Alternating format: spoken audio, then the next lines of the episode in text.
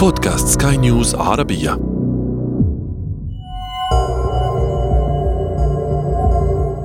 في الخامس من ديسمبر من عام 1945 حلق سرب من خمس طائرات حربية أمريكية ضمن ما عرف بالرحلة التاسعة عشرة. خمس قاذفات قنابل تتبع البحرية الأمريكية كانت تحلق في مهمة تدريبية روتينية. انطلقت من إحدى قواعد مدينة فلوريدا بطاقم مكون من خمسة طيارين وثمانية مساعدين. يقودهم تشارلز تايلر. كانت الحرب العالمية الثانية قد انتهت للتو. لم تكن هناك قوة على الأرض تجرؤ على مهاجمة الولايات المتحدة بعد أن ضربت اليابان بقنابلها النووية. كان ذلك السرب يضم قاذفات هي الأقوى. سميت بالطيور الحديدية لقوة بنيانها. كان وزنها فارغة يفوق عشرة آلاف رطل. أي أكثر من أربعة آلاف وخمسمائة كيلوغرام. وتستطيع أن تحمل ما يصل إلى ألفي رطل من الذخائر ويبلغ مداها ألف ميل. يشبهها مختص الطيران بالدبابات. كانت تذهب إلى المعارك وقد تصاب أحيانا لكنها تعود وتواصل العمل. كان ذلك السرب يمثل وحشا حقيقيا في السماء. انطلق السرب في الثانية وعشر دقائق ظهرا. في رحلة تستغرق عادة ثلاث ساعات. بعد ساعتين من الرحلة أرسل قائد السرب تقريرا بأن بوصلته الأساسية والاحتياطية كلاهما توقف عن العمل وأنه أصبح غير قادر على تحديد موقعه. انقطع بعدها الاتصال مع السرب وحينما عاد تلقت القاعدة رسالة تقول إن كل شيء يبدو غريبا حتى المحيط. قال قائد السرب إنه لا يعلم أين هو. بالرغم من أنه يقوم بطلعات جوية في تلك المنطقة منذ ستة أشهر. انقطع الاتصال بعدها مرة أخرى. رصدت القاعدة بعدها رسالة أخرى من تيلر يقول فيها إنه وفريقه غير قادرين على تحديد مكانهم. طلبت منه القاعدة أن يستمر بالاتجاه إلى الغرب وجاء رده الصاعقة بأنه لا يعرف في أي اتجاه يوجد الغرب. بعد أربع ساعات من انطلاق الرحلة التاسعة عشرة انقطع اتصالها تماما مع القاعدة وفقد كل أثر لهم. كان آخر ما تلقته القاعدة قبل أن تفقد الاتصال مع السرب رسالة من تيلر يقول فيها إنه يعتقد أنهم يطيرون على مسافة 225 ميلا من الاتجاه الشمالي الشرقي للقاعدة وإنهم لابد أنهم مروا بفلوريدا وإنهم فوق خليج المكسيك. كان تيلر لا يعلم أين هو لكن الإحداثيات التي قدمها إلى القاعدة كانت تشير إلى أنه وفريقه يحلقون فوق ما يعرف بمثلث برمودا. هذا أنا عمرو جميل أحييكم وأنتم تستمعون إلى بودكاست بداية الحكاية الموسم الثاني. بداية الحكاية.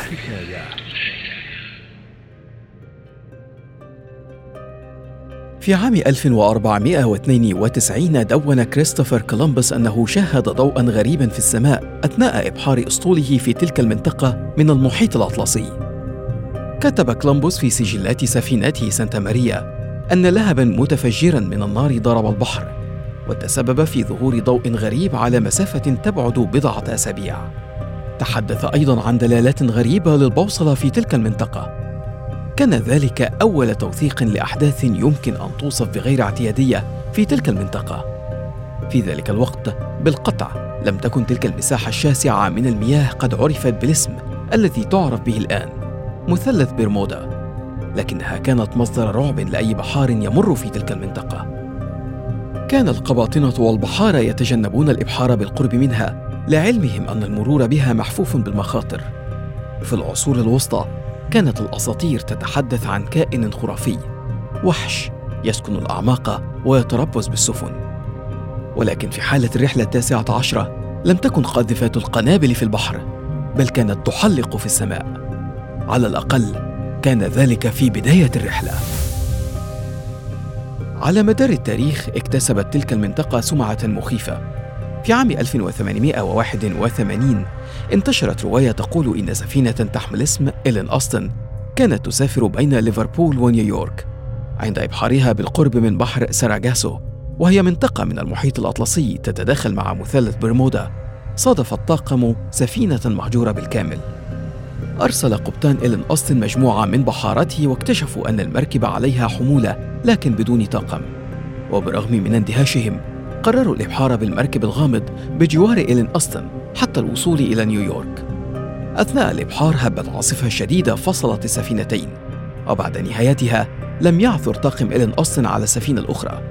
وبعد بضعة أيام من البحث نجحوا في العثور عليها لكن من دون أي شخص من أفراد البحارة الذين كانوا على متنها. أثار ذلك الخوف والذعر في نفوسهم.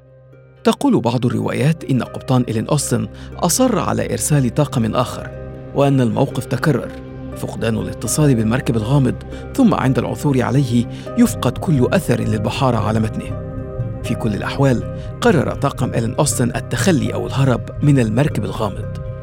من غير الواضح إذا ما كانت الرواية السابقة حقيقية أم لا. نشرت صحف غربية تلك الرواية على إنها إحدى الحوادث الغريبة التي وقعت في تلك المنطقة من المحيط. لكن سجلات السفن لا تذكر أن سجلات السفينة إيلين أوستن دونت مثل تلك الحادثة.